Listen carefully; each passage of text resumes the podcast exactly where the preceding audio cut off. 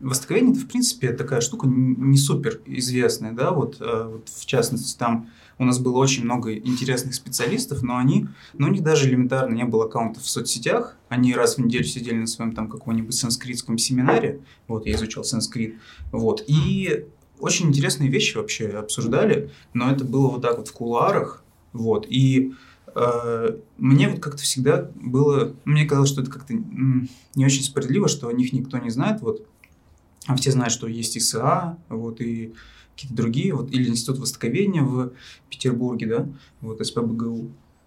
Вот, это в том числе, вот, как-то я задумался, что было бы интересно таких э, людей открывать. Вот, и причем общаться с ними не с точки зрения, а вот, расскажите, вот какая у вас была диссертация, а вот именно, что как э, живется вот ученому вот э, в 2021 году, да, чем он занимается, сложно ли зарабатывать одной наукой, вот. Это вот в первую очередь меня как-то вот само беспокоило, то есть я вот просто помню, что я, будучи студентом, ну, постоянно себя ужимал, то есть в финансах, все такое, то есть жил в общежитии, вот, и э, прямо скажем, приходилось работать, и вот это как раз беспокоило, что не получается постоянно заниматься вот э, своей специальностью. Постоянно приходится отвлекаться. Вот. И я подумал, что вот у преподавателей тоже есть такой момент, что они вот не все идут, вот, при, ну это уже наша тема. Ну, это да, подожди, пока, это интересный вот. заход. Вот, как-то так, то есть. Понятно. Да, мы отсмотрели э, все возможные, ну, практически все э, подкасты и видео, куда вас звали, решили задать вопросы, которые нигде не задавали еще. Подготовились. Так, да, мы, мы вчера сидели, все это обсуждали, конечно. Все, посмотрите, я даже не Ну, не прям все, но наиболее интересное, как нам показалось.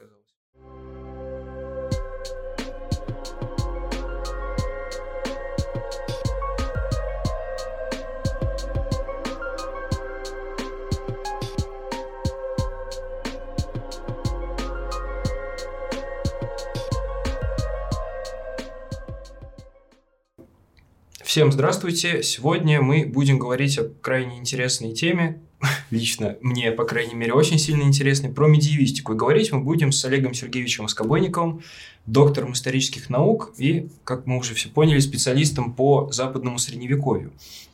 Вот. И у нас, соответственно, есть э, с Михаилом первый вопрос, который мы хотим задать он такого общего характера, но, наверное, не такой стандартный, э, как вы привыкли слышать. Немного с другого захода, да. я думаю. Да.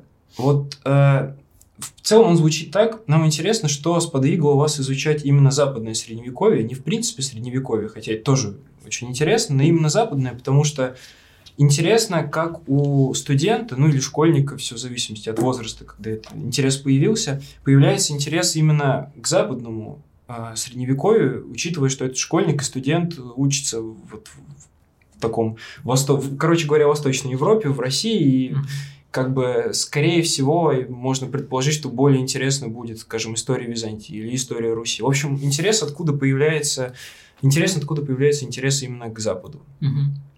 Ну, э, я Россию и русскую историю и культуру всегда любил ничуть не меньше, чем западную, но оказавшись на истфаке МГУ, э, я узнал, что э, большинство курсов преподается раздельно э, зарубежка, как у нас говорили, и отечка.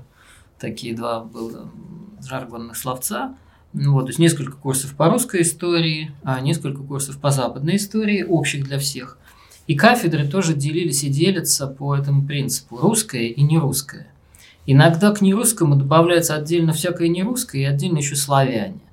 Да, или там, скажем, археология могла объединять э, и объединяет, видимо, и русское, и нерусское, но в основном она, конечно, так сказать, Новгород, Гнездово и так далее.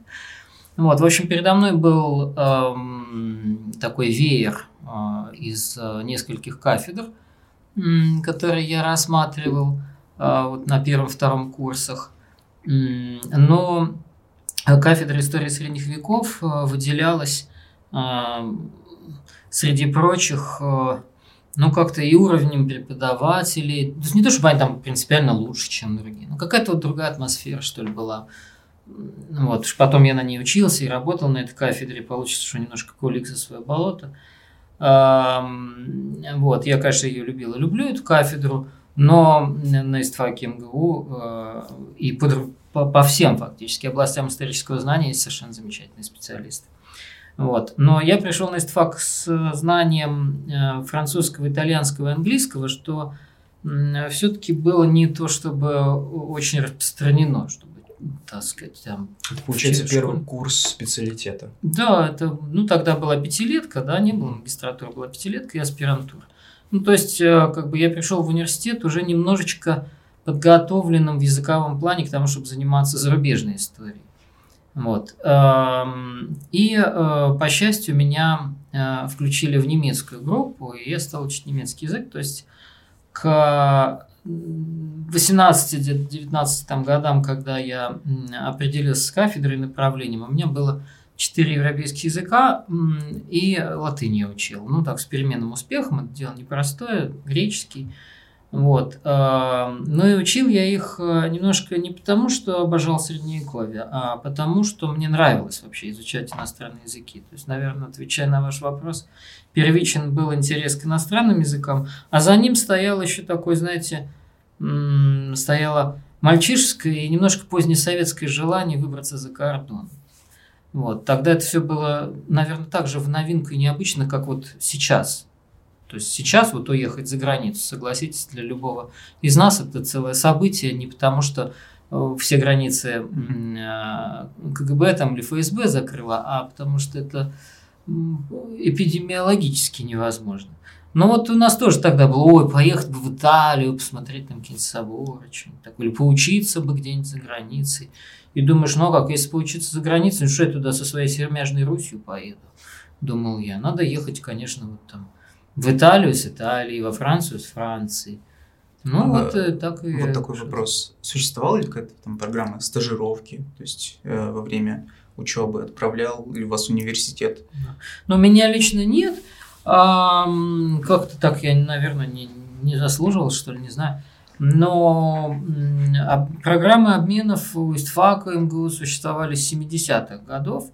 Ну, там в советское время надо было как-то там выслуживаться, наверное, в комсомоле или еще что-то, не знаю, ну, или, так сказать, семи пять во лбу быть, или чем-нибудь, чем-нибудь внуком. А, вот. А, в мои годы тоже, ну, не знаю, ездили отдельные люди, ну, конечно, намного меньше, чем сейчас.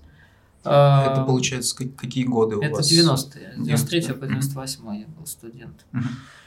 Но как-то зато, ну, университет мало куда посылал, но зато было много всяких таких, знаете, добродеев э, на Западе. И э, на третьем курсе, я помню, я увидел где-то объявление, значит, э, конкурс на бесплатную, бесплатный курс немецкого языка как иностранного в Германии на месяц.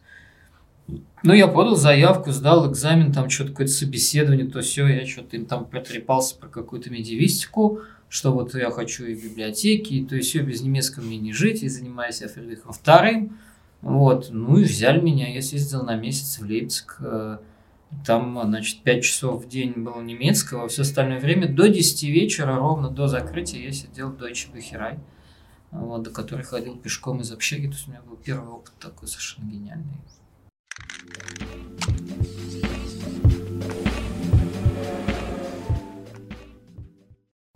Вот мы уже этого коснулись. А, интересно, а есть ли какое-то у специалистов зарубежных, мы будем про ту же медиевистику говорить, предубеждение, что ли, перед специалистами, скажем, из России, которые вот хотят заниматься их национальной историей? Или наоборот, как бы вот есть ощущение, что специ- специалист из другой страны, у него глаз не заметан, и он ага. вот может как-то более яснее, что ли. Да, это хороший вопрос такой. У меня у самого все время был этот комплекс. Ну, не все время, но долго был комплекс. Вот что я... Ну, типа, не, не родная для него ну, культура. Ну, да, и главное, что... Даже дело не в том, что я там что-то хуже понимаю в средневерхненемецком, чем немец. Uh-huh. Ну, понимаете, да, то есть в древнем. Потому что твой родной древний язык, он часто обманчив. Тебе кажется, что э, одно и то же слово значит примерно, типа я, как русский человек, всегда пойму древний русский текст. Это, конечно, очень большое, да. вот, поскольку вы оба гуманитарии, прекрасно понимаете, о чем я. Плюс средневековье, для средневековья общий язык латынь. И в нашем изучении, изучая латынь, мы абсолютно на равных со всеми. Абсолютно на равных. Никаких нету преимуществ ни у итальянца, ни у испанца, ни у француза, ни у немца. Формальных. Дальше дело в школе, которую ты получил и так далее.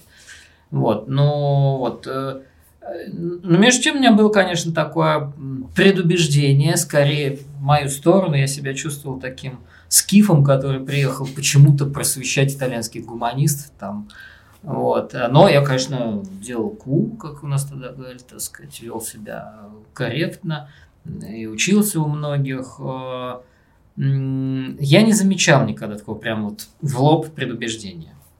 Но э, абсолютно очевидный факт, что э, советская медиевистика и большая часть российской медиевистики, то есть той медиевистики, которой Западом занимается, там не цитируется.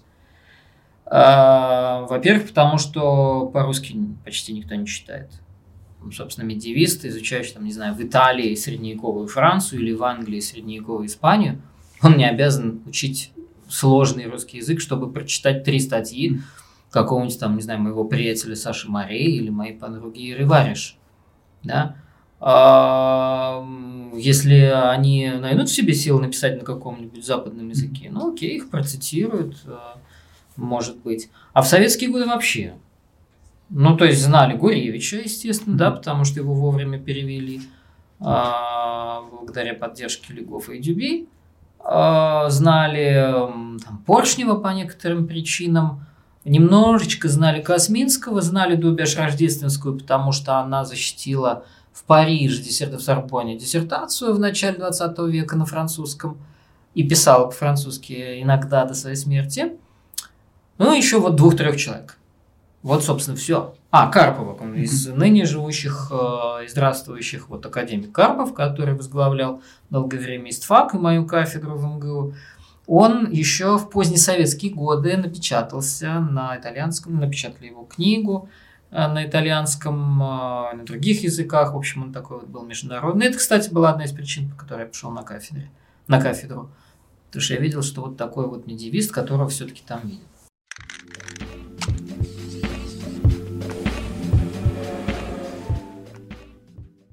Поскольку вот я не медиевист, мне интересно стало, а существует ли практика у наших ученых а, свои труды, статьи а, а, дублировать на английский язык? Вот, чтобы мировое сообщество тоже узнало да. об этом. Да, сейчас это стало более распространено, чем в, ну, скажем, даже еще вот во времена моей молодости, потому что правительство русское Э, сознательно э, проводит политику интернационализации достижений, mm-hmm. так сказать, русской науки. Э, и при этом у русского правительства ему не надо ничего выдумывать, потому что наша физика, математика, ну, как несколько, так сказать, близких, близлежащих областей знаний, в меньшей степени биология, медицина, короче, hard sciences – Э, там всегда все нормальное писалось и печаталось по-английски. Даже наши крупнейшие журналы, э, советские, там типа «Успехи», э, успехи математических наук там, и так далее, они всегда были очень высокого уровня на международной арене. И печатали там, конечно, люди на английском языке свои формулы, свои опыты, свои достижения, потому что английский там was taken for granted в их среде, и не нужен был английский уровень Голсворси, и сейчас не нужен. Это же как бы не риторический предмет. А гуманитарная область, помимо того, что она была, в общем, она все-таки очень здорово пострадала от совка, да, э, потом она пострадала от безденежья. Э, и только вот в мои годы был такой культ изучения иностранных языков, что мы все, в общем, ну, в моем круге, общение. Ну, мы все выходили с несколькими иностранными языками, мы все ездили вечно куда-то, мы не боялись там сесть за пиво с очень плохим немецким, и так 10 раз посидишь за пивом, ну, в конце концов, начнешь говорить. Сами знаете по себе, я думаю. И то же самое со всеми остальными языками. Один из моих учеников что-то там, значит, его намечалась какая-то поездка, стажировка в Польшу, ну, уже такой он был защитившийся, ну, там, типа, какие-то лекции прочитать. Он сел и выучил польский чтобы лекцию прочитать. Пишет, говорит по-польски. Вот. Но он заодно там типа, как вам сказать, в самолете итальянский выучил, там эфиопский учил, потому что э, интересно. Вы, получается, предвосхитили наш следующий вопрос. Э, я вообще хотел спросить, а зачем э, вообще ученому учить много языков, если, по сути, есть один э, сейчас язык, прям, который абсолютно универсальный? И это, конечно, русский. Это, конечно, русский. Вот. Но получается, что ответ в духе да, как-то само выходит. Не совсем, нет. Ну, просто, да, еще, если про специфику именно медиевистики, то есть, казалось, ну, ты медиевист, ну, вот латынь есть. Ну, если ты занимаешься не Западом, то есть греческий, а лучше, когда и то, и другое. Зачем тебе сейчас знать огромное количество европейских языков? Да, но потому что э, вообще, по моим представлениям, я их вовсе не навязываю, но у меня такое ощущение по чтению литературы, что английский в гуманитарных науках все-таки не обладает тем авторитетом, которым обладает во всех остальных науках.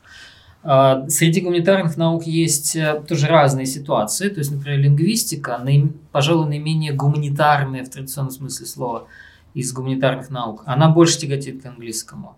Потому что там меньше риторики. У тебя фактически математическая работа с языками. Лингвист оперирует сотни языков, он их понимает, но он, их, он о них не говорит, он их не знает. Залезняк был невероятным э, эрудитом, полиглотом, да, а, с совершенно невероятными языковыми способностями, какой-то вот чувствительностью языковой, и не он один, да, а, но э, работа лингвиста э, не совсем в том, чтобы описать э, с использованием э, риторических приемов конкретного языка какое-то явление. А я как медиевист, например, если я пишу по-французски, ну, мои основные такие языки, на которых я пишу, это французский и итальянский. Немножко немецкий, немножко английский. Ну вот основные эти два. Когда я пишу по-французски, э, ну я вначале могу немножко там переводить свои мысли, сформулированные на русском, переводить их на французский.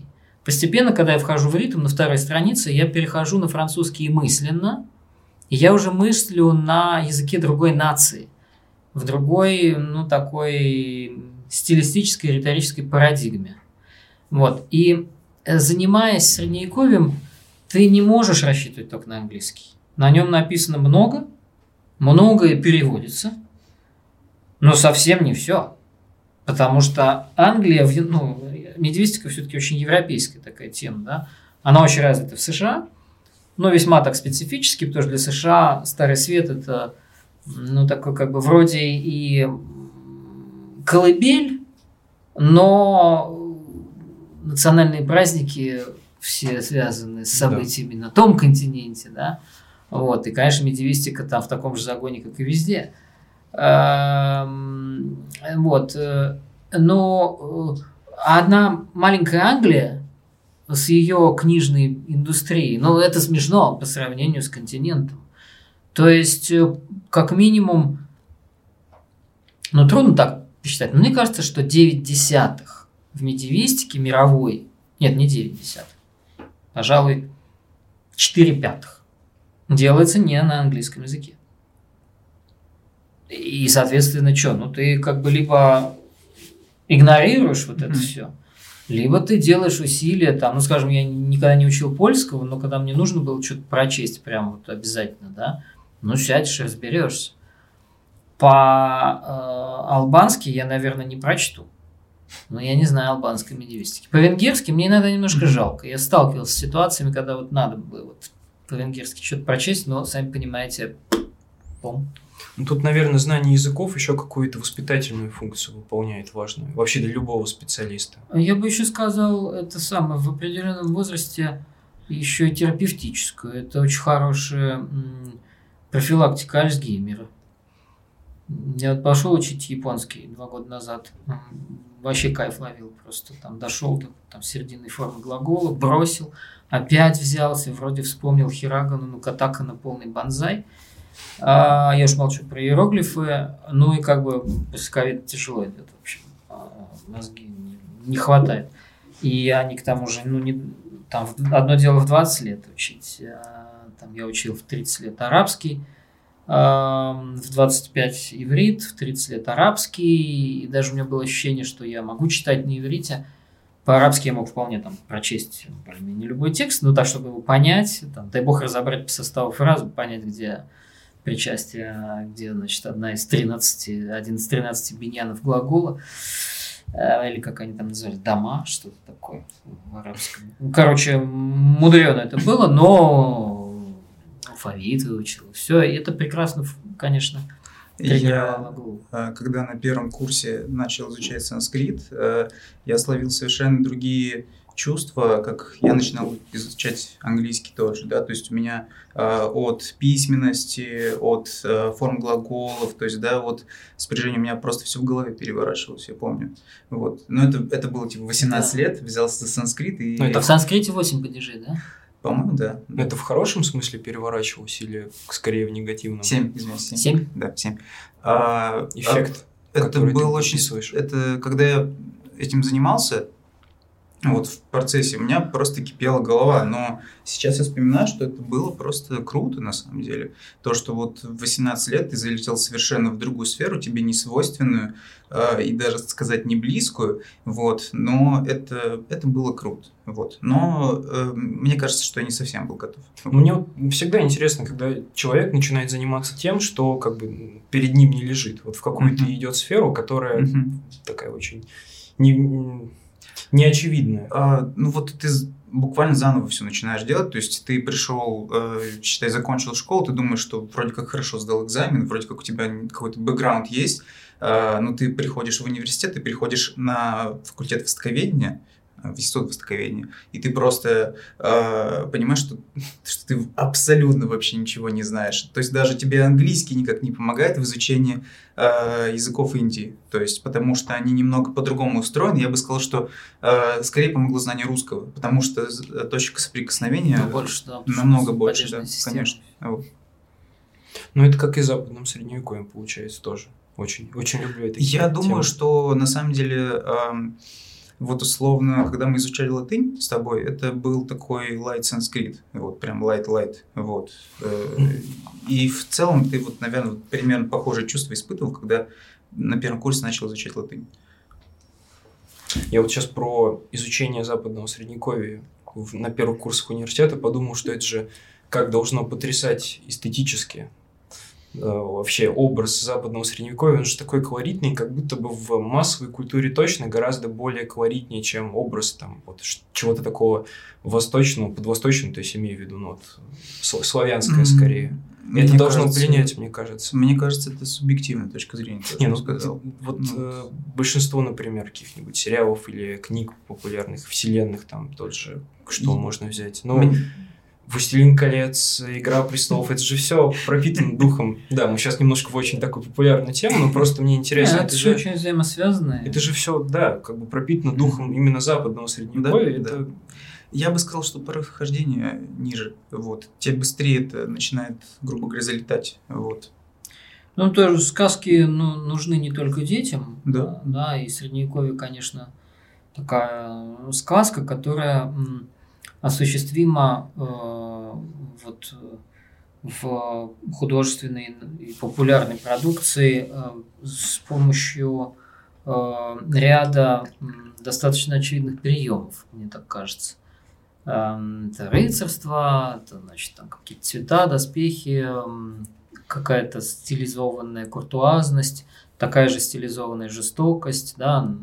То есть, когда Герман Алексей Герман, покойный, старший, значит, берется экранизировать э, э, «Трудно быть богом», да, он экранизирует фэнтези, ну, фантастику, да, научную фантастику, ну, грустную фантастику, то есть это великая повесть о мире, о планете, которая не узнала э, возрождения и просвещения, а осталась в Средневековье. Поэтому там, значит, э, топят в э, этой самой выгребной яме э, книжника, там вешают, э, расчленяют, э, а главный персонаж такой как бы герцог на коне Дон Румата, который, значит, там сопли вытирает всем вокруг своим белым платком.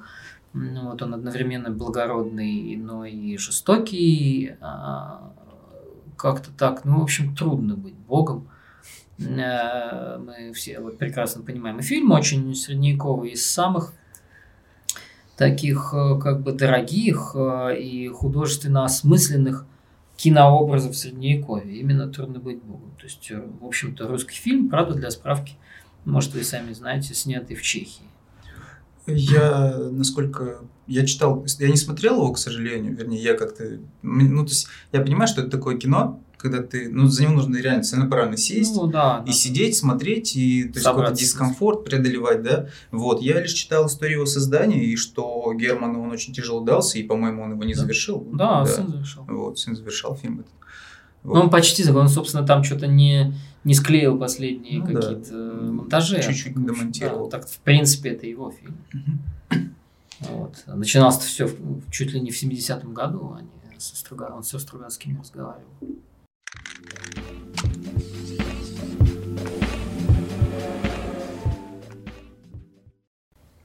Вот очень с Мишей мы хотели одну большую глобальную тему начать, где не сколько вопросы задаем, скоро, сколько просто вот Размышлять. Да, поразмышлять, потому что, очевидно, здесь ответа нет. Но нас это, наверное, больше всего интересовало сегодня именно эта тема. Про проблемы научного сообщества, если в общем говорить. Говорить и вот что интересно, сейчас сильно упрощаем, но на наш взгляд в научном сообществе, если вот действительно сильно упрощать, есть два типа ученого, что ли. Один из них что-то вроде затворника, то есть Мгм. это человек, как правило, который годами может сидеть дома, никуда не выходить, писать, переводить, вот сидит дома и раз в несколько лет у него выходит какая-нибудь не обязательно сенсационная, ну просто статья хорошая или книга, и в общем вполне такой классический образ. А есть образ ученого популяризатора, тоже в больших кавычках, но человека, который, грубо говоря, свои, свои навыки, свои знания несет в массы, и, в принципе, он заметен. То есть он посещает подкасты вроде нашего, да, На телевидении ходит. да, он организовывает какие-то, может быть, э, серии книжные или фестиваль. Ну, в общем, человек на виду, и он считает, что и каждый из них по-своему прав, и каждого из них можно, конечно, и плюсы, и минусы найти. Вот. И нам интересно, что вы об этом думаете, потому что, очевидно, здесь нету ответа, кто хороший, кто плохой, Да. но пор- поразмышлять, нам кажется, очень То интересно. есть это такой вопрос, должен ли ученый э, быть медийным? Вот, если так можно сказать. Ну, по мне, все-таки не должен, не обязан. Он может им быть, да, но э, даже очень неплохой ученый э, из-за медийности может потерять свою ученость. То есть это в, в ущерб ученому. Да, ущерб, если он собственно, чистой науки, потому что ну, целый ряд, может быть, эм, объяснений. Эм, скажем, я, наверное, сейчас отношусь скорее к тому типу, который ходит на подкасты, там, на прочее, что-то такое рассказывать. Но я, конечно, не могу э, в, э, не знаю, на телевидении или в научно-популярном подкасте влезать в подробности каких-то ну, какие-то тонкости, которые меня интересуют в каком-нибудь конкретном средневековом тексте. Эм, первое. Второе, все очень зависит от личного темперамента человека. А, Бывают интроверты, которые совершенно нормально смотрятся в камере там, да, и э, готовы рассказывать, потому что в жизни вот там такие скромняги там. Бывают интроверты, которые не пойдут, да, и не хотят видеть себя в камере. Я всегда считал, что я экстраверт, но как только я вижу себя, свое лицо на экране в ви- видео, мне неприятно, мне реально неприятно видеть себя в видео, но я на видео. Но при этом я хожу, потому что я знаю, что вроде это не вызывает э, такого же отвращения у зрителей, э, которые значит, на меня смотрят, или слушателей моего голоса. Голос мой мне тоже неприятен.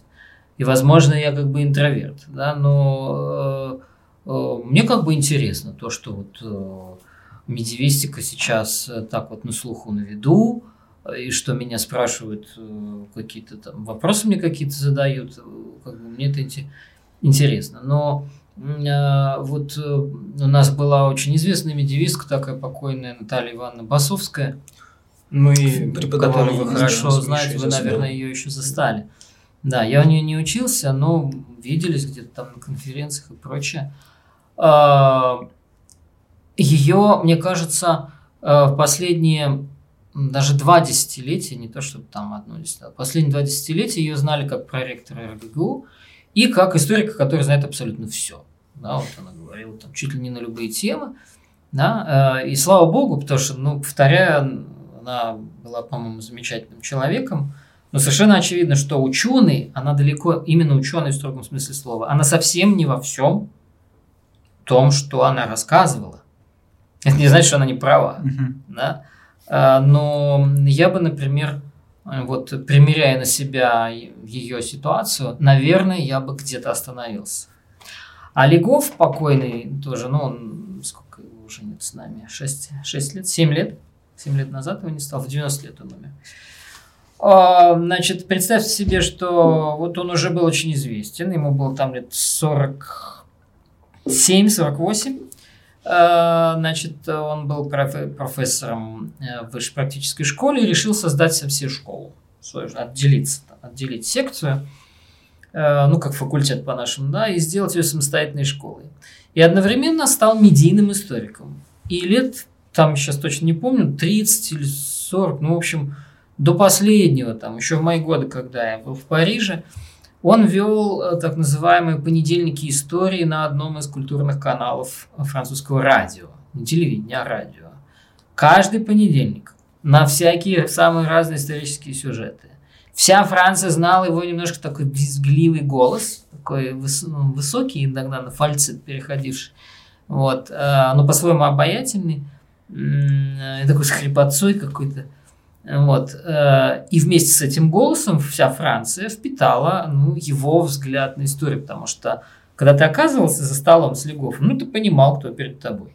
Да, это не просто радиоведущий, это совершенно особого типа ведущий. И одновременно он был ректором, ну, то есть у них назывался президентом этой самой школы, Высшей школы социальных наук, в которой я потом и учился.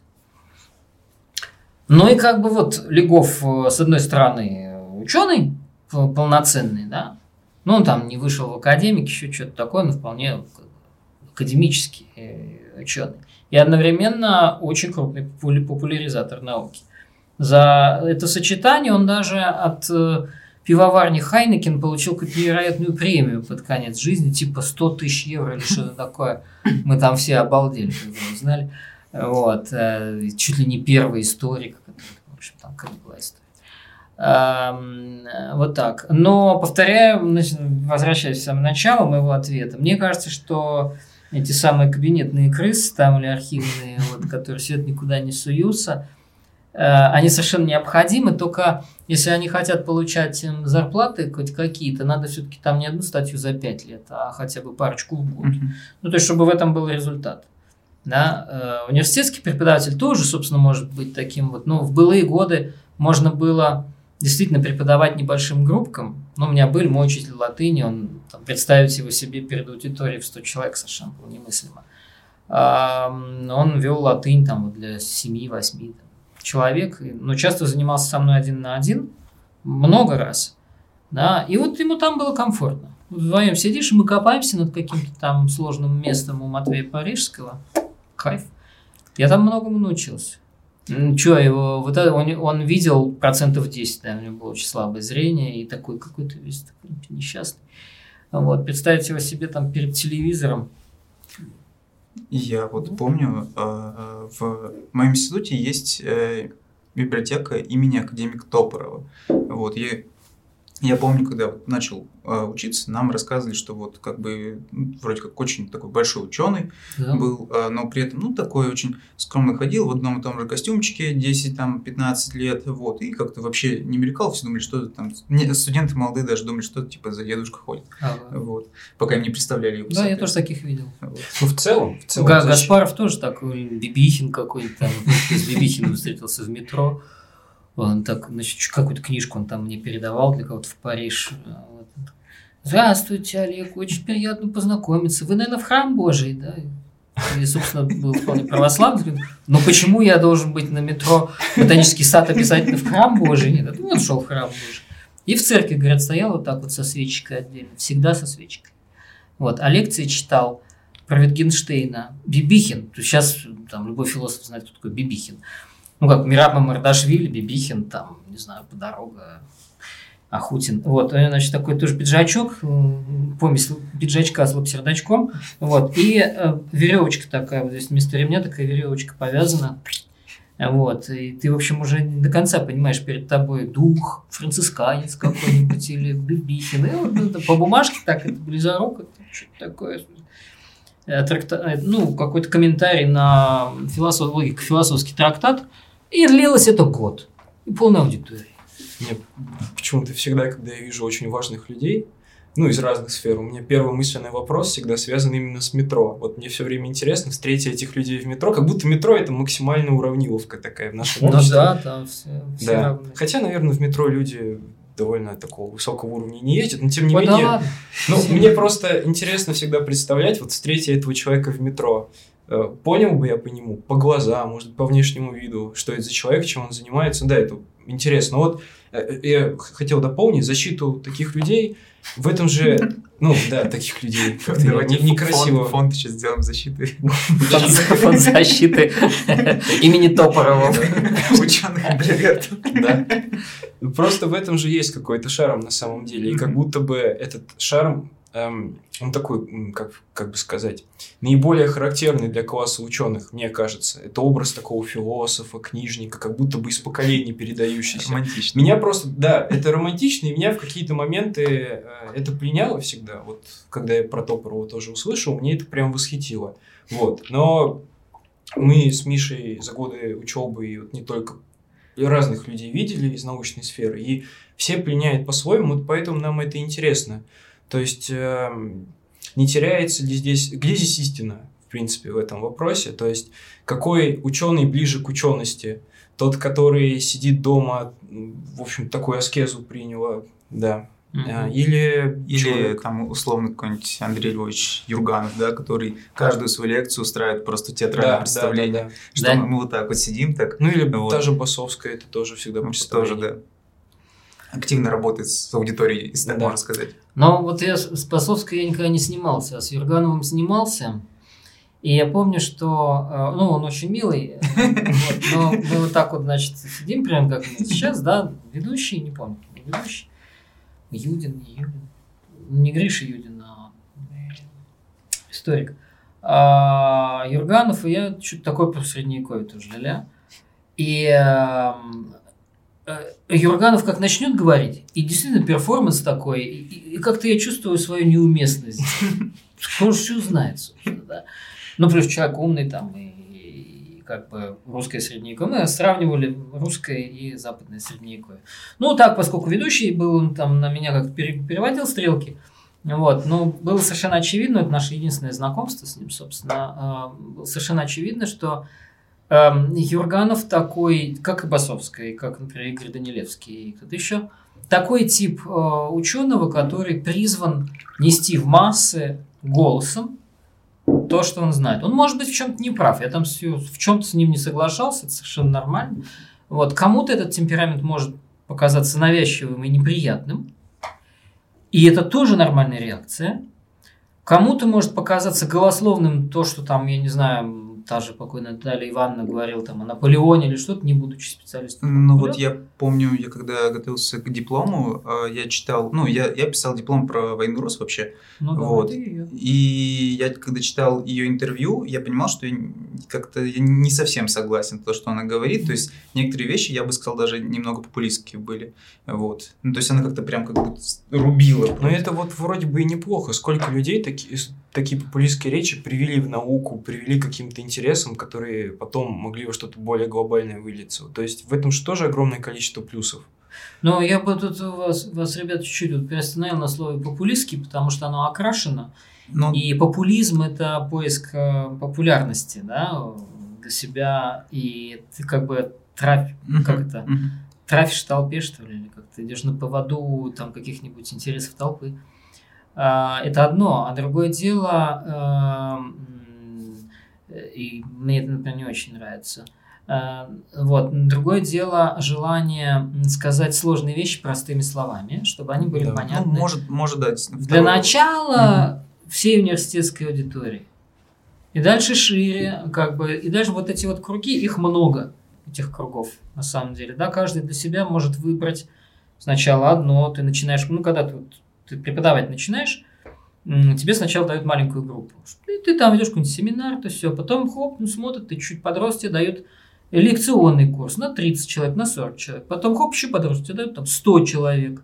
Ну, хоп, тогда, когда тебе дают 100 человек, ты обычно уже там как минимум доцент, типа там тебе 30, что-нибудь такое, ты начинаешь уже сам управлять немножко своей судьбой, и там позовут тебя куда-нибудь там дать экспертное мнение на радио «Маяк» какому-нибудь поводу или еще что-нибудь такое. Хоп, раз, два, три, попробовался. Ты понимаешь, что ты говоришь аудитории уже там в несколько тысяч человек, да, и они совершенно не обязаны быть студентами или что. Ты думаешь об этом, но дальше вот каждый выбирает для себя, что он хочет. Чтобы у него было 200 тысяч слушателей или там 200 тысяч подписчиков в паблике, а, или где, ну, в разных формах там, да, а, или все-таки он обращается, может быть, даже кому-то одному. У меня в записной книжке было долго записано очень такое красивое выражение Моисея Маймонида, величайшего еврейского философа XII века, где он в прологе к противодействию растерянных говорит, я вообще э, предпочитаю говорить с одним избранным человеком и его одного вы, вывести из заблуждения, в котором он оказался, чем рядиться в чужие итоги и там, значит, э, выхватывать всех и всех. А с другой стороны, ну вот живем мы с вами, значит, в этом сбрендившем с ума мире, э, нетерпимом и каком-то э, грустном, и думаешь, блин, что-то надо сделать для них, для всех, да. Ну и типа там запускаешь книжную серию какую-нибудь научно-популярную, ну или там еще, ну кто во что гораздо. Если у тебя есть такое желание, да, то же самое во всех остальных э, областях человеческой жизни. Нужно надо осуждать политика за то, что он хочет быть лидером своей страны. Не то чтобы по определению. Конечно, в основном мы видим, что происходит, да, повсюду. Но что? А можно быть политиком в какой-то одной области, не лезть там куда-то, не, не разбрасываться там, не что-то еще. В общем, популяр, популяризаторство не всегда популизм, а, а популизм не всегда популяризаторство. Вот как-то так.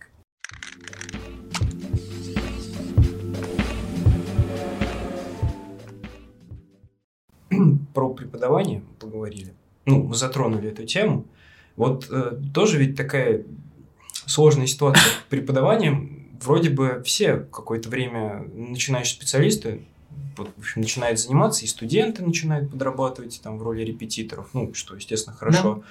И начинающие ученые вот уже такого университетского уровня, им тоже так или иначе приходится этим Я бы заняться. сказал, это такой самый логичный путь. Да, и самое главное, это путь необходимости, потому что это самый главный путь, приносящий какой-то доход, который нужен всем. Но дальше ведь в этом не все остаются, а многие остаются. Но в этом в чем? В репетиторстве? В преподавании. А, вот я сейчас, да, про ученых, не обязательно медиевистов, но про них в том числе. Угу. И вот интересно тоже, что можно назвать важнее для начинающего специалиста, хотя для всех, наверное, по-разному. Вот уходить тоже в себя, уходить даже не в себя, а в, свой, в свои научные интересы. Или важно подпитывать какую-то подрастающее поколение, то есть заниматься, э, отдавать преподаванию столько же, сколько ты отдаешь конкретным научным студиям, там, написанием книг, переводом и так далее. То есть не всем же это надо. И интересно тоже, как вот вы на это, например, смотрите. То есть преподавание это нужда или необходимость? О, Нет, это, это, это вернее, это... Или призвание. Да, это призвание, Да, ты, да, ты да, выбор да. не оставил. Да, это и нужда, и необходимость. Sorry, да. Э, Ну, это да, это тот путь, через который я прошел. Собственно, я преподавал с... э, Ну, первый опыт вообще в в школе еще, где-то в 15-16. А, и уже постоянно с 18 лет и дальше иностранные языки, что за них все-таки платили как-то, и работа не пыльная, как говорится, да, то есть ты с какими-то нормальными ребятами, там, в основном школьниками, иногда сверстниками своими. Были у меня ученики и старше меня, и мы друзья по-прежнему с ними. э, То есть это очень по-человечески э, хорошая работа. И многие из моих учеников и учениц тоже преподают кто что. Э, И историю, и иностранные языки, русский, кто во что гораздо. Вот. Я с большим уважением всегда к этому труду отношусь, и мне кажется, что он очень полезен для науки, потому что ты, опять же, научаешься объяснять э, иногда сложные вещи простым языком. Вот. э, Меня, во всяком случае, это многому научил. Ты просто должен формулировать на грамотном языке, чтобы тебя понял, так сказать, там, школьник какой-нибудь, там, 10-летний, 15-летний, в зависимости от того, какую функцию ты выполняешь. Э, но к науке все-таки это, конечно, имеет э, посредственное отношение. То есть ты рядышком, но это не развивает твои формально твои научные способности. Да и много сил отдают. Да, и сил забирают порядочно. Да, потому что это и ездить часто приходится, и готовиться к урокам. То же самое университетское преподавание, но университетское преподавание больше связано с наукой, потому что, по идее, ты преподаешь ту область, в которой являешься специалистом, во всяком и, случае в хорошем университете. По сути, там какая-то уже должна быть дискуссия, да, вот, что вот со студентами можно все это обсуждать, и по идее как-то из этого что-то, а, может что-то новое Здесь, смотрите, очень зависит от конкретной ситуации, да, если, например, вы нашли себе э, группу там или несколько учеников, которые хотят под вашим руководством осваивать философию, ты волен, или там историю средневековья, ты волен с ними читать абсолютно то же, что читаешь со студентами в университете. Следующий этап – это ну, освоение любой науки. Э, ну, грубо говоря, одно дело прочитать Панчитантру в русском переводе, другое на санскрите. Правильно? Вот, то же самое с э, историей моих бедствий Беляра. По-русски, на латыни или в английском переводе. Это, или там еще в каком-то переводе с комментариями, чем бы ты ни занимался в гуманитарных науках, ну, есть разные уровни освоения. Вот. Начинать все равно надо с малого, и когда ты сам освоил в качестве ученика что-то э, на первоначальном уровне, то повторить то же самое уже поменявшись ролями, это, конечно, хорошее упражнение. Потому что ты сам увидишь, что что-то непонятно, когда ты работаешь со вторичным материалом. И тебе захочется как бы тебя студенты могут спросить, или твои там школьники, а что там за вот... Э, тут он говорит, э, что, значит, из кирпичей сложили стены э, древнего урука, но они рассыпались через три месяца. Не знаю. Вот. Потом залезаешь в примечание, там написано, что кирпич был сырец, ну и как бы сдуло все. Да? Поэтому у нас нету месопотамской архитектуры. Потому что сжечь было дорого, древесины мало, вот, и часто строили не пойми чего. Вот, ты это узнаешь, когда залезешь сам чуть-чуть глубже. И все то же самое, с, я не знаю, с Пушкиным, с, с декабристами, э, с Лениным, со Сталиным. Вот, в, как бы влезаешь. Так что это, конечно, не, не бесполезная трата времени, но как бы если вот ты начинающий ученый, тебе хочется только твоей науки, то не весело тебе придется не весело. А вот э, такой вопрос у меня появился, что вот условно, будь у вас э, какая-то просто супер возможность заниматься только наукой, чтобы у вас не было нужды финансовой заниматься преподаванием, вы бы выбрали такую опцию? Ну, я не знаю. В принципе, я, конечно, всегда был очень университетским человеком, и когда у меня бывали всякие искушения, значит, уйти в чистую науку, их было немного, но они были.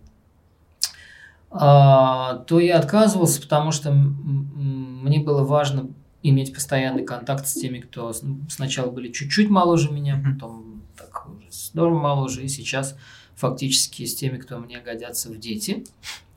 А, ну, как вы, собственно, как Иван, там, примерно сверстники там, моей дочки. А, вот, и мне нравилось читать лекции, вести семинары. Что будет сейчас, трудно загадывать, понимаете? Если нас еще два года поддержат вот в нынешнем режиме, то университет, возможно, как традиционная форма передачи знания, там рет сам собой. Его заменит э, Курсера, открытое образование, там, не знаю, как его называть, Skillbox, с которыми только что... Здесь могло быть, да, реклама. Да, да, здесь могла быть ваша реклама. Вот. А, мне не заплатили за эту рекламу, но я только что с ними беседовал на тему истории средних веков. Тяга к знаниям при этом благодаря всем этим ну, мировой сети, она невероятная. Да? То есть возможности получить дополнительные знания или даже целый диплом, там даже магистрский диплом получить онлайн и в вышке, и в в лучших университетах мира, они на лицо. И раз это создается, значит, это кому-то надо. И что, э, как бы обруги, обругать это все? Нет, конечно. Но э, эта вся тема наступает на пятки традиционному университету с его аудиториями, с, с контактом непосредственно, с сидением за столом. Вместо того, чтобы собираться вокруг латинского текста за столом, проще собраться в зуме, все открыли себе соответствующий документ – расширил экран, тыкнул пальцем, Да. там, показал на себя, книжку показал, которая у тебя за спиной стоит. Ну, как бы это вот я описываю вам свою рутину. Это же гениально удобно. Вставать никуда не надо, но единственное, что отсыхают ноги. Хм. То есть, если не заниматься спортом, то превратишься как раз вот в такую вот штуковину. Но, и тут я, значит, завершу свою тираду, мы разучились общаться вообще. Студенты со студентами, я просто попадаю в группу, сидят сидят студенты, вот все люди как люди. Только смотришь, они им вообще сосед не интересен. Ни сосед, ни соседка. Раньше хоть это можно было как-нибудь там заглянуть. Чуть такое. А сейчас, во-первых, все боятся, что не дай бог, кто что подумает. Да, вот. э, э, И тут будет и харасмент, и импичмент, и биль о правах, я не знаю что. То ли как бы уже неинтересно. Ну, плюс, значит, мы же часто в масках, у тебя выражения лиц нету. И когда ты читаешь вот, значит, этим маскам, что в экране, что живьем, ты не знаешь, они, они вообще тебя слушают, не слушают. Там, даже если они смотрят, выражений в глазах нет, потому что всей нижней части лица нет. Значит, теперь представим себе все, что та же шняга во всех сферах человеческой жизни. В управлении государствами, международных этих самых там. да. Я не знаю, может быть, э, собственно, наука действительно захлопнется в саму себя, в самое себя. Все будут сидеть либо в своих лабораториях, либо у себя дома, либо в библиотеках, там, где есть приличные библиотеки. И сдавать книги, потому что книги тоже издаются на расстоянии. Раньше ездили как проклятые с этими бумажками, вычитывали, там, выскребали, теперь это все рассылается. Ну, мне вообще кажется, что онлайн-образование пока не может э, дать что-то подобное вот именно этой самой университетской среде. Вот, Ну, Э, конечно. Да вообще мало что живой разговор м, заменит. Как вот. мне Я даже не кажется. только разговор, а вот именно сама атмосфера, которая создается на семинарах, да, вот когда вы все вместе сидите, что-то Ну да. обсуждаете. Особенно, когда группа небольшая, то есть там условно 7 человек и 20 человек. Это совершенно, как мне кажется, разная атмосфера. Вот. И Эм, онлайн-образование не может этого дать пока. Э, С одной стороны не может, а с другой, э, я думаю, что э, ушло в прошлое окончательно такое явление, как э, университет исключительно в стенах университета. Сейчас э, вопрос в 25%. 25% университетского образования в виртуальном пространстве. Это чистая экономия э, Ресурсов. средств, ресурсов Да-да-да. на содержание помещений. Дальше идут вариации по странам, по континентам, по университетам. Кто-то, как мы, значит, 25 курсов вещают в кампусы. Да, и, соответственно, у тебя, э, опять же, э, экономится время, человека, часы и стены в кампусах.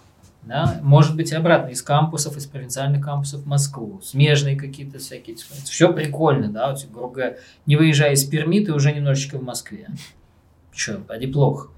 Вот. э, Но преподаватель чувствует себя как Отелло в известной драме Perplexed in the Extreme в ответственный момент своей жизни Отелло, значит, перед ним Дездемона, который то ли молился, то ли нет, он feels perplexed. Вот и я тоже feel perplexed. Передо мной, значит, сидят, предположим, вот Ваня и Ко, да, и его курс. 15, значит, обормотов, за которых я отвечаю перед Богом и ректором, чтобы они что-то такое усвоили. Я понимаю, что очень важен этот контакт, о котором Ваня только что ска- сказал, чтобы я мог ткнуть. А вот вы, Вася, почему сегодня не готовы? И Вася, значит, там стух от стыда, и на следующий раз пришел. А туда я ему ткну в зум, ему ни жарко, ни холодно, он выключил камеру, дальше вообще там сидит. Он там сидит, там, там, кушает да, вообще. там, кушает или там... О, меня вспомнили. Да. Ну, я про более такую радужную картину на самом деле говорил. Такая я пошла, говорю, что, значит, вот предположим... Ну, не когда Вася третирует, а наоборот, когда Вася Ва- сам хочет поговорить, да. Да. Не, у нас было, собственно, мы нормально собирались и в зуме, так сказать, да, то, что я, э, ну, из своей практики выдаю пример, но э, пытаюсь представить себе ситуацию любого рандомного там, преподавателя, у него вот здесь группа сидит, и еще надо на кампус вещать. Он, и он преподаватель одновременно здесь и там. И виртуа, и как бы и так, и сяк, и дух, и- который носится над водами, да, и тело, которое, значит, вот э, либо держит аудиторию, либо не держит аудиторию, либо стоит, либо сидит. Да? То есть, ну, например, для любого там профессионального э, университетского преподавателя вопро- эм, очевидно, что занятия, проведенные стоя, и занятия, проведенные сидя, разные не только по форме, но и по содержанию. Да? И в некоторых странах, если ты эм, на конкурсе в преподавателе вдруг садишься, когда ты читаешь пробную лекцию, ведешь пробное занятие, то это отметит жюри, и тебе будет вот такой вот жирный минус. Ну, вот Потому я- что ты должен быть как бы... Даже вот я вспоминаю сейчас, как я э, посещал пары, да, то есть я смотрю, что именно э, самые скучные курсы, когда преподаватель сидит, «Э, здравствуйте, да, вот, вот наша тема, да, и, короче, Ну да. там целую пару читает или просто что-то говорит, вот, а самые обычно звезды, они просто, они вообще не садятся, они постоянно взаимодействуют с аудиторией, ходят туда-сюда, то есть, наоборот, блин, я не буду сидеть, уберите этот стул. Ну, а где-то Вот. этого не... Ну, там блестящий Легов всегда сидел. Мгм. Его ученики тоже Ну, сидели, там как-то не принято. Derrida ходил. Ну, Потому что у него был амфитеатр, да, э, и, ну, очень популярный был, так сказать, я помню, что там четкий из 16 округа вообще с ума сходили. Вот. Мишель Пастуро, который тоже очень популярный, из тех таких как бы, ну, звезд, именно звезд и как преподаватель, он сидел. Он был полный, то есть был, есть, полный, как Легов, такой даже до болезненности полный, поэтому, значит, он там ходит, как не ждешь. У него Дорида был ну. Вот. ам, Пастуро сидел и говорил, в общем, довольно спокойно, и при этом он абсолютно держал аудиторию. Потому что он говорил ровно, ам, э, э, на- добро, таком хорошем, достаточно богатом, но несложном французском языке, иногда об очень сложных сюжетах. И такие же его и книги. Да, он абсолютно в этом плане равен себе в разных формах. А, во Франции вообще не очень принято ходить. А один был, я помню, в Эколь Протик, э, да, читал такой странный курс, который назывался «В поисках совершенства». Он учил нас, как, значит, правильно вести себя в аудитории. И вот он, значит, приходит, такой, значит, пиджак там в тройке какой-то, где-то там на десятой минуте он скидывает с себя пиджак, потом он скидывает с себя там еще что-то такое, закатывает там, значит, такое рукава, вот, ну и все это такая вот эквилибристика, такое как тело в дело. Это было по-своему прикольно, но на четвертом занятии я как бы понял, что все это значит, такой как бы спектакль. Ну, окей, я понял, так тоже можно. И ушел. С- Самоповторы такие пошли. Но это было и у Мишеля Фуко. Он тоже был такой как бы... А, И при этом что ты скажешь, что Мишель Фуко это один театр? Но нет. Я совсем нет. Недавно пересматривал трилогию «Властелин колец» и попутно э, решил наконец прочесть письма Толкина, вот, которые изданы. И на самом деле я даже не знаю сейчас, что интереснее, сам «Властелин колец» или письма, которые он на протяжении своей жизни там писал, Ну, э, издателям, там, своим, своим детям. То есть мне просто очень э, прикольно было того, как Толкин думает. Вот. Мгм. И потом я еще читал, как э, то есть студенты писали о том, как Толкин вел э, свои семинары. То есть Мгм. как он читал Беовульфа, и просто на это собирался вообще весь поток, никто не пропускал, и все сидели вот так вот, просто завороженные. Вот. Потому что помимо того, что Толкин, он как бы очень шарил в Беовульфе, да, вот, а, он еще и очень э, красиво мог это изложить, все, я как Мгм. бы читал, то есть он э, даже вот свой э, вот язык его, эльфийский, который он придумал, по-моему, Вестерон называется, да, вот, не, Не так помню хорошо знаком. точно, сейчас может быть ошибка вполне, вот, он э, именно работал на то, чтобы сделать его звучным, вот, и вот это было мне, мне очень понравилось. Да, это все индивидуально, на самом деле. Вот вторую тему такую сложно обсуждаем, и все время все упирается в то, что лично от темперамента и характера. А Ну, вот просто э, должны быть и такие-такие.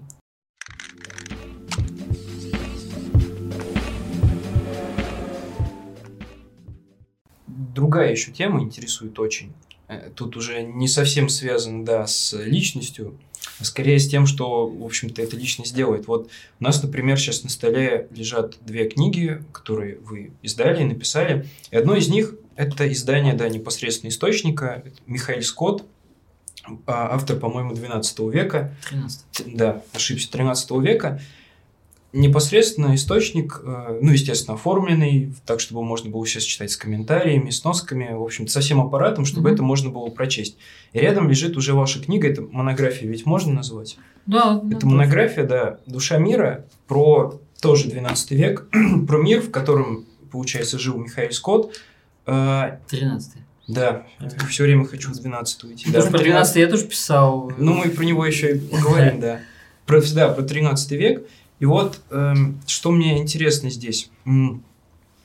При, так или иначе, ученый и научное сообщество, оно контактирует и непосредственно связано с остальной публикой. Никакого снобизма здесь нет, просто есть ученые, которые конкретно занимаются там той же медиевистикой, а есть mm-hmm. просто люди читающие, культурные, абсолютно разных возрастов.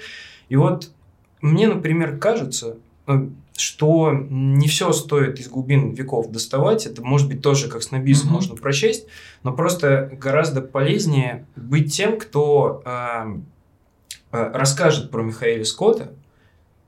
Естественно, это интерпретация, естественно, там будет очень много личного, но это гораздо более, как мне лично кажется, полезнее, чем, например, делать большое количество издавать источников непосредственных, да, с комментариями, да, с какими-то пояснениями, чтобы было понятнее читать. Но я как понимаю, эта позиция не очень популярна, по крайней мере, сейчас. И, и плюсы и там, и там есть. И огромное количество источников сейчас издается. Даже, например, э, там, издательство «Наука» очень любит это делать. Вот те же средневековые памятники всевозможные. Вот. Но мне, например, все время было интересно именно история про монографии. Вот. И мы с Мишей, когда готовились, тоже как-то Полемизировали. Да, полемизировали на эту тему. Вот э, интересно, потому что у вас есть и то, и то, интересно, да. что вы по этому поводу Вот думаете. мне просто самому тоже интересно, потому что, э, скажем, э, почему бы не сдавать, то есть как бы не отдавать предпочтение монографиям, потому что если, ну вот фанат своего дела, ученый, да, узнав про это, он обязательно до всех этих подробностей, до всех этих памятников сам докопается, сам все это прочтет. Угу. Вот, то есть, э, что вы насчет этого думаете? Да, еще быстро еще скажу. Просто условно я студент, э, с медиевистикой знаком слабо. Вот у меня есть две книги, я прочту и то, и то.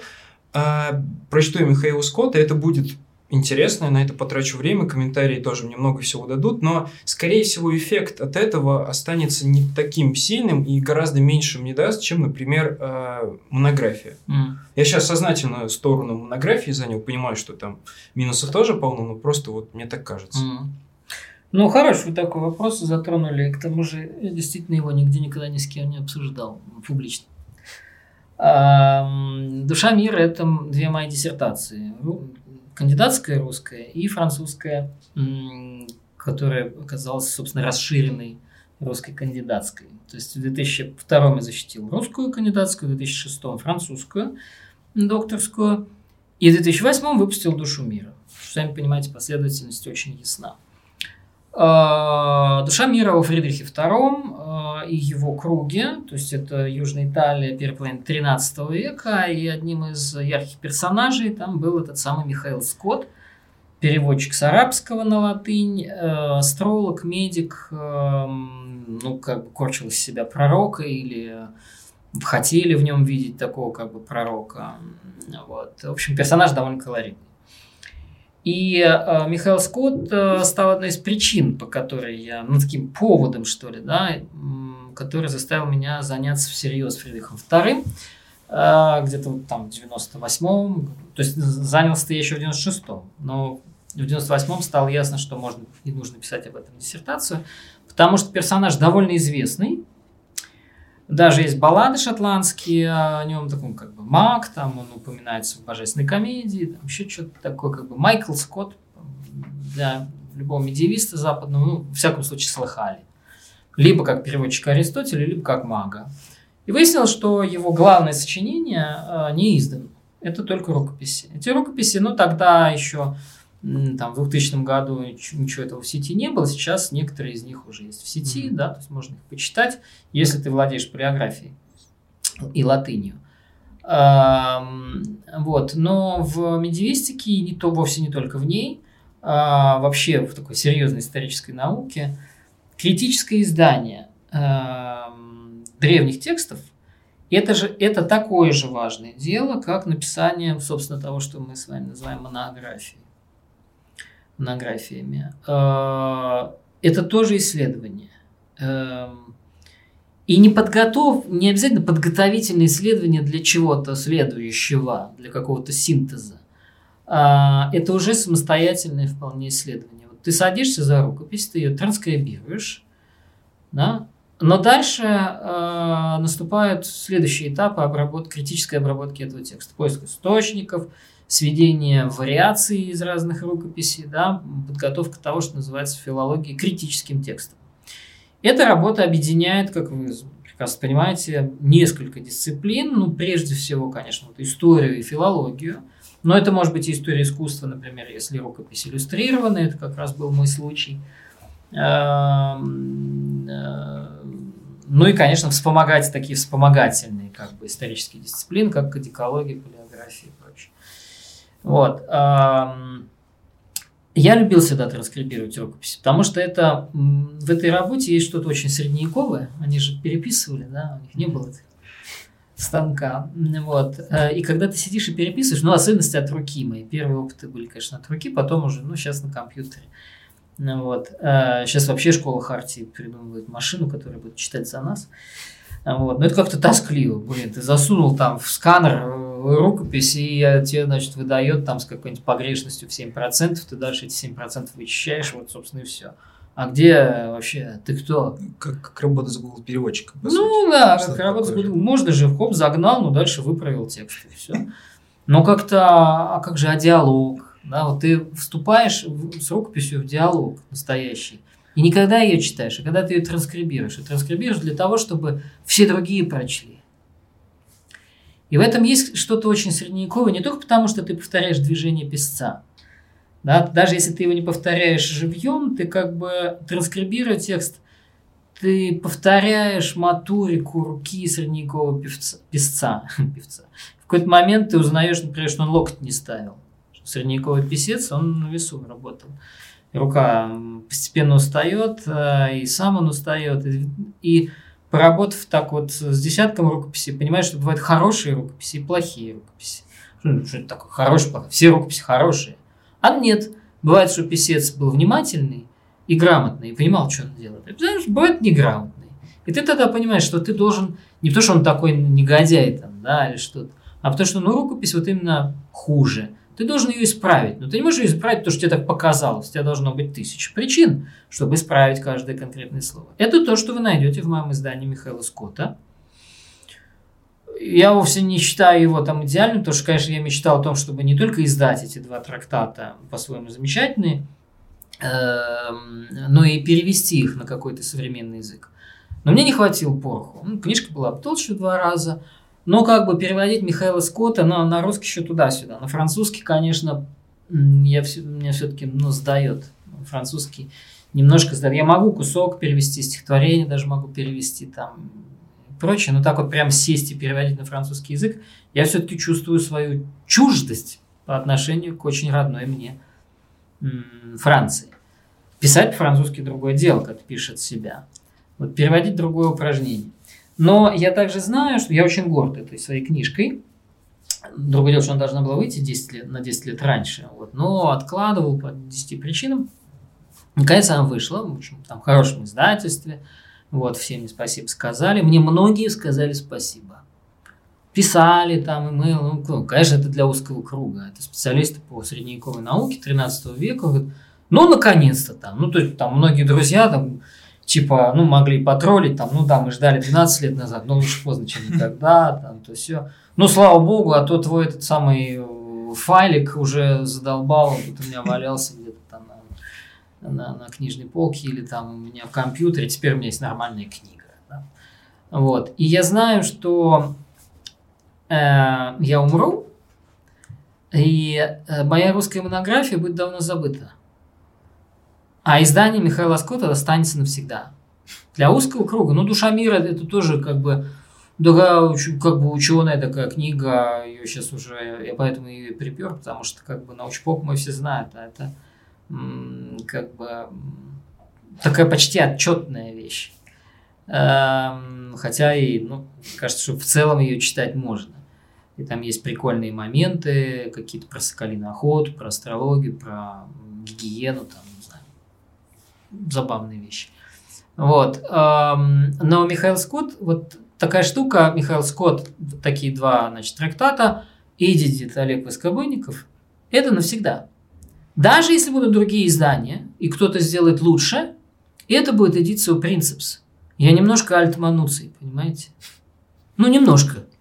Чуть-чуть. Не, я это Ну, прекрасно понимаю, на самом деле. Вот, просто- поэтому как бы я очень за этот жанр, и вы тоже это, Вань, по себе знаете, потому что по- на первом занятии э, моего курса я вам рассказывал про то, какие могут быть ВКР, да, какие могут быть курсовые.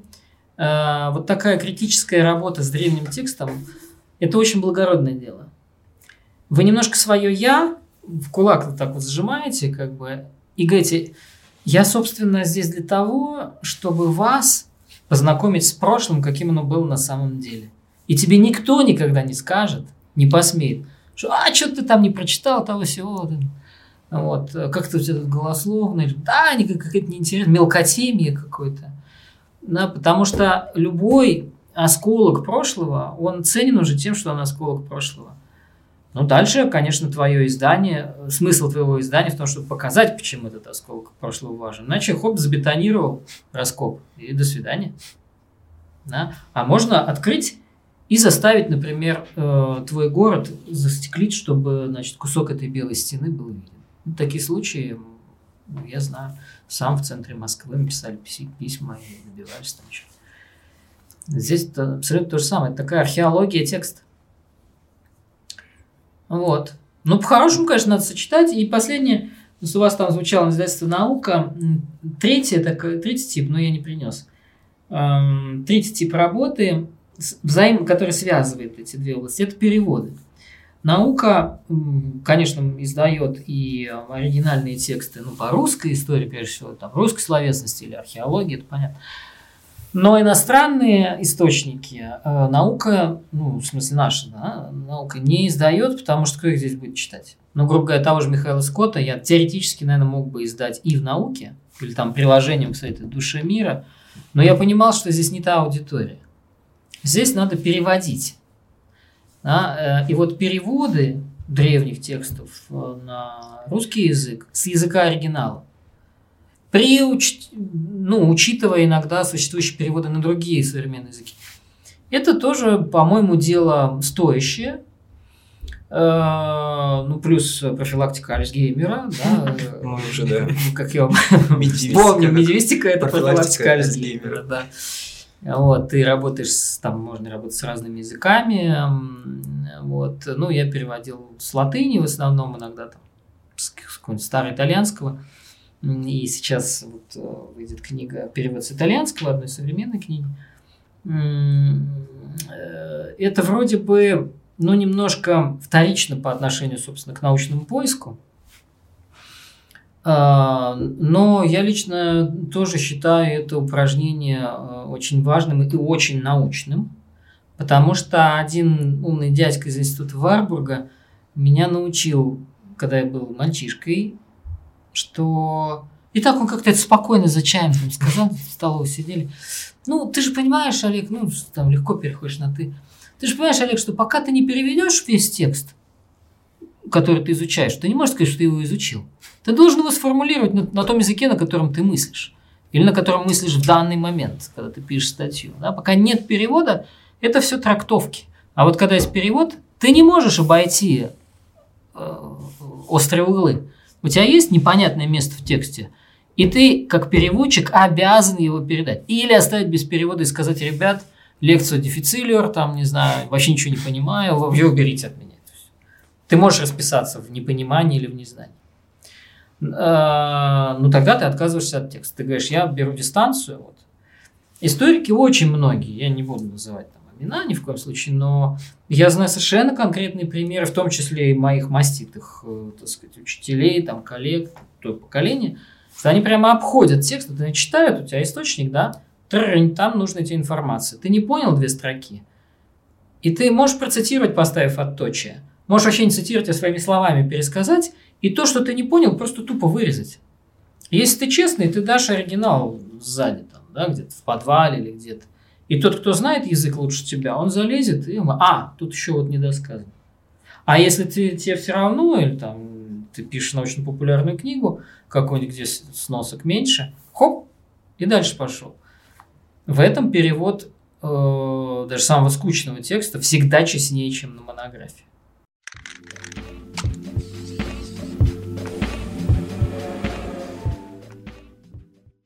Наверное, один из последних вопросов, который мы хотели бы коснуться, эм, он связан с уже непосредственно средневековьем. Вот, много чем занимаетесь, огромное количество, на самом деле, работы делаете вот в плане а, медиевистики, имею в виду, изданий текстов а, разного вида. Но а, вот на одном из интервью, по-моему, в школе злословия, угу. когда вас спросили про основную тему, ну, так попросили сформулировать какую-то одну, которая вас наиболее, э, больше всего интересует, средневековье, угу. вы сказали про соотношение разума и веры. Да. У средневековых людей и на самом деле это и мне очень сильно интересно, но я бы его хотел по-другому немножко сформулировать сейчас. Ведь на самом деле вопрос разума и веры – это такой вопрос очень интеллигентский тоже интеллигентский. Почти снобский, да. Да, в кавычках, но в общем Согласен. вопрос человека образованного. И по сути э, люди средневековые, которыми вы занимаетесь, это тоже, как правило, люди образованные. Тот же, например, Фридрих II, вроде да, бы, вроде бы король, но один из самых просвещенных королей средневековья. Или mm Михаил Скотт, Абеляр – это люди образованные и их образованность, э, есть ощущение, ничем, ну, как мне кажется, мало чем отличается от образованности современных тавтологий образованных людей, интеллигенции. Uh-huh. Вот, и мне интересно было бы спросить, как вы считаете, вот средневековые, даже не так, образованные люди средневековья, насколько сильно образованные люди современные, те же, например, университетские образ... Э, преподаватели, похожи на э, интеллигенцию того времени. Можно ли говорить, что а, вот эта вот прослойка, корпорация, если так можно сказать, да, а, интеллигент, ну, получается, образованных людей сохранилась и вот сейчас в таком же виде присутствует. Да, хороший вопрос. Ну, мне кажется, что университетская современная среда э, действительно очень много унаследовала от средневековой университетской среды и даже от э, городских школ XII века. Раньше вряд ли. Вот монастырская ученость, монашеская такая аскетическая ученость, она действительно другая и по целям, и по стилю общения, там, по, по задачам, которые она перед собой ставила, по социальному охвату. Но генетический университет, конечно, связан с монашеской образованностью и словесностью. Университет родился из э, э, похорон а, одной, одной из первых привилегий университета были похороны и праздник, ну, тризна такая по ушедшему профессору. Я сам читал несколько э, э, писем соболезнования, да, что-то умер там магистр, да, пишут, ой, у вас умер там магистр Б, иногда даже им не называется, там Б или А или П, и ты думаешь, это Бартоломеус или Петрус или кто там, догадаешь. Но все равно ты видишь, что то есть это очень серьезный источник по истории университета. Вот эти самые письма о э, письма с соболезнованием. Вот. Э, утешительные письма, вот так их можно назвать. Э, были, было и множество там каких-то ритуалов или обычаев университетской жизни, включая веселые какие-то обычаи, там, не знаю, университетскую пьянку, студенческую эту бесшабашность, там, безбашенность помесь бесшабашности с безбашенностью, все это вполне вот как бы, ну, во всяком случае, до ковида существовал, да, это то, что делает из нас э, университет, мы все там, не знаю, мы блюли все четверги и ходили в сельпо, так сказать.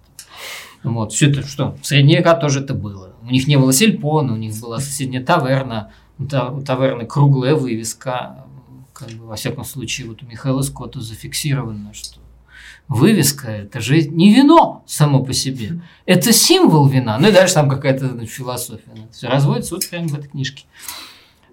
Сигнум ад табернам. Так и сказано. А, почему-то в аккузативе. Ну вот, а, значит, э, в чем-то мы, мне кажется, вполне там наследники этих самых средневековых университетов. Вот, но они бедные жили каким-то образом без Инстаграма, без мобильных телефонов, без самолетов. Они, конечно, намного более ограничены географически. Да? То есть, э, если один профессор из одного университета вдруг переехал из Кёльна в Париж, это уже целое событие. Да? То есть, вот Фома Аквинский, значит, поучился в Кёльне, уехал в Париж. Это уже как бы определенное событие биографии. Сейчас, ну да, сегодня здесь, завтра там. Вот. Понятно, что темпы совершенно другие темпы роста и развития. Так сказать. Некоторые сложности те же. Точно так же, как университет ругался с политиками, с, ну, скажем так, с властью, с властями церковной и светской за свою автономию. Точно так же сейчас вся история университетов – это вечные там, эти вот споры, там, в какой степени э, на национальном уровне или там на местном, на уровне штата, земли, провинции. Университет живя на деньги своей страны, своего народа, имеет право сам решать, что он и как будет преподавать. Да, то есть вечно это такая байда, извиняюсь за выражение, между эм, теми, кто управляет э, наукой и просвещением со стороны государства, теми, кто осуществляет это самое образование вот на уровне университетской аудитории, то, с чем мне иногда приходится сталкиваться, да, вот в штыки что-то принимаешь. Иногда больше, иногда меньше. Там, в одной стране больше доверия к своему правительству, в другой стране меньше. Но в целом эм, я никогда не слышал, чтобы какой-то мой коллега на Западе э, говорил бы о э, университетском своем начальстве или функционерах вне университетских э, в положительном ключе. Это всегда как минимум какое-то брюзжание. В этом, мне кажется, мы очень похожи тоже на средневековых интеллектуалов. Да, мне просто кажется, что комната современного ученого, ну или просто хорошо образованный человек с тягой к чему-то культурному, она очень похожа на какие-нибудь средневековые гравюры, потому что там все то же самое. А, комната в книгах, вот, песцовый стол. Вот. И мне казалось, что вас эта тема тоже довольно сильно интересует. Ну да, сама по себе история рукописи, ну то есть кни- рукописные книги. Я вот больше про э, тот, кто этой рукописью владеет. Да, ну как он думает там. Да, просто ведь еще да. непонятно, образовывали ли они в средневековье какие-то корпорации, именно про которые я уже до этого сказал, или это были вот люди такого одинокого жизни. Бывали одинокие, но мне кажется, что одиноких гениев каких-то непонятых, которые там у себя в Киеве монастырске что-то такое нашли, бабах, но таких мало случаев. Все-таки вот э, серьезный памятник мысли на пустом месте не возникает.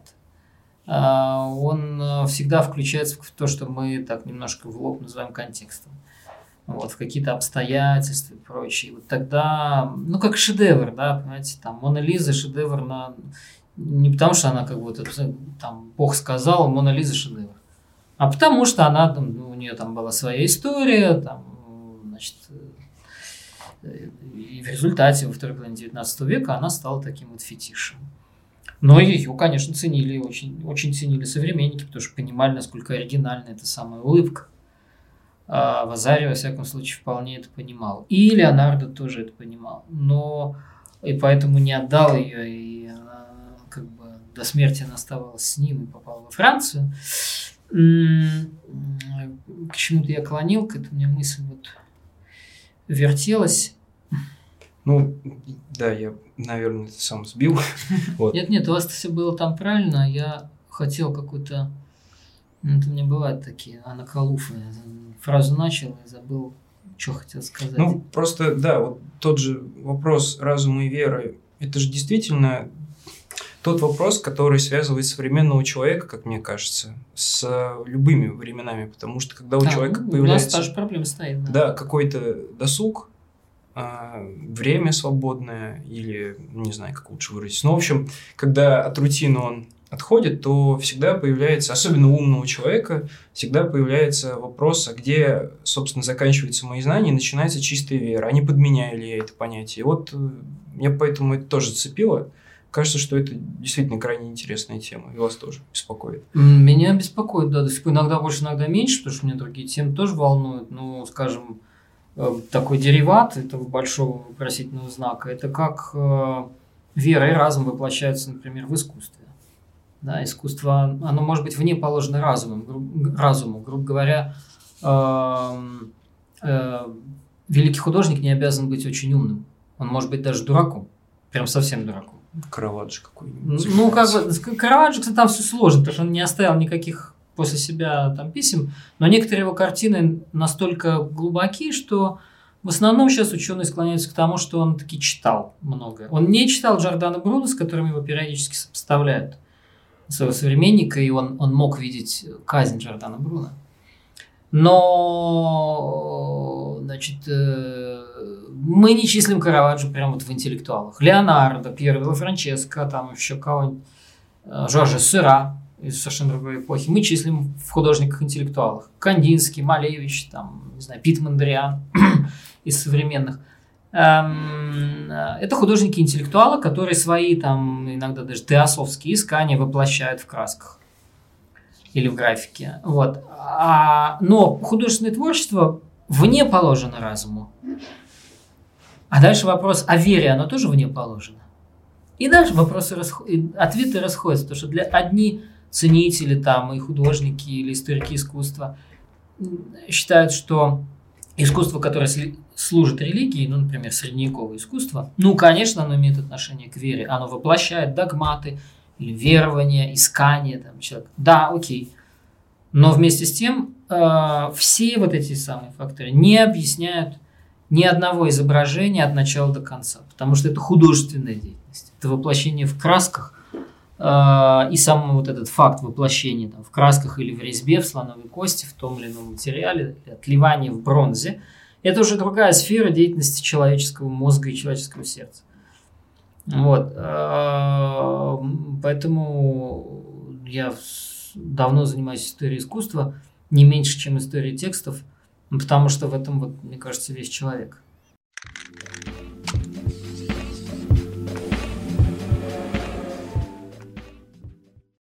Алексей Сергеевич, я думаю, в качестве, а, ну, чтобы нашу беседу резюмировать, э, хотелось бы задать такой вопрос. А вот на ваш взгляд, а, почему а, молодым людям сейчас стоит заниматься медиевистикой? И это, знаете, такой вопрос, вопрос напутствие. Да, вот. и немножко бэкграунда. Просто тоже, эм, когда готовились, смотрели ваше интервью, и вы рассказали про тоже очень крупного историка-медиевиста, про Михаила Бойцова, про то, как на втором, по-моему, курсе, когда вы решили заняться медиевистикой, он mm-hmm. вам, да, очень интересное тоже напутствие дал, сказал, что, ну, ну и это действительно так, что медиевистика на самом деле довольно скучное занятие, и приходится знать очень много вещей, а, приобретать знания, которые в обычной жизни мало к чему приложимы. Mm-hmm. Вот, и это действительно все так, но тем не менее э, хочется знать, да, что действительно вот напутствие такое, что зачем молодым людям стоит этим все-таки заниматься. Что в итоге вас заставило дальше этим заниматься, вот, несмотря да, на... Потому что условно, а, если а, вот какой-нибудь обычный человек неподготовленный спросит у вас, типа, вот, а чем ты занимаешься? А вот да, я занимаюсь медиевистикой. Вопрос... А он скажет, это что-то из масс-медиа, а, да? А, а зачем? Вот, ну, могут да. спокойно спросить. Ну, вот. да. да, это очень жизненный вопрос. Но это, мне кажется, что ответ будет примерно, ну, его можно чуть ли не к любой серьезной науке э, не присовокупить, а, как сказать, отнести к, к любой науке, любой серьезной наукой может заниматься только человек немножко не в себе. Как бы, да, то есть человек, который со своим временем немножко не в ладах. Я, конечно, в медиевистику ушел, чтобы слегка спрятаться от современности, чтобы ей не заниматься всерьез, не воспринимать ее всерьез, как бы бежать от века. Я вовсе не первый, кто так э, вступил, Арон Гуревич тоже. По тем же, в тех же, не тех же обстоятельствах, потому что он при Сталине учился, но по тем же причинам не стал изучать современность, которая, которая его на самом деле всю жизнь волновала. Э, эта наука красивая. Мне кажется, что ты изучаешь красивые тексты, красивые изображения, там, ты учишь интересные языки, ты общаешься с интересными людьми. Да? То есть это все-таки вопрос круга для меня, например, очень много значил. Я очень люблю своих друзей-медиевистов, у меня их тьма друзей-медиевистов. Есть и другие, естественно, и вовсе не только гуманитарии, и вовсе не только ученые, и очень близкие друзья. Э, не то, чтобы я как бы создал себе такой монастырь из медиевистов, нет. Но все-таки это среда, в которой я хорошо э, разбираюсь, э, так сказать, довольно быстро понимаю, кто чего стоит. Могу ошибиться, но в целом понимаю.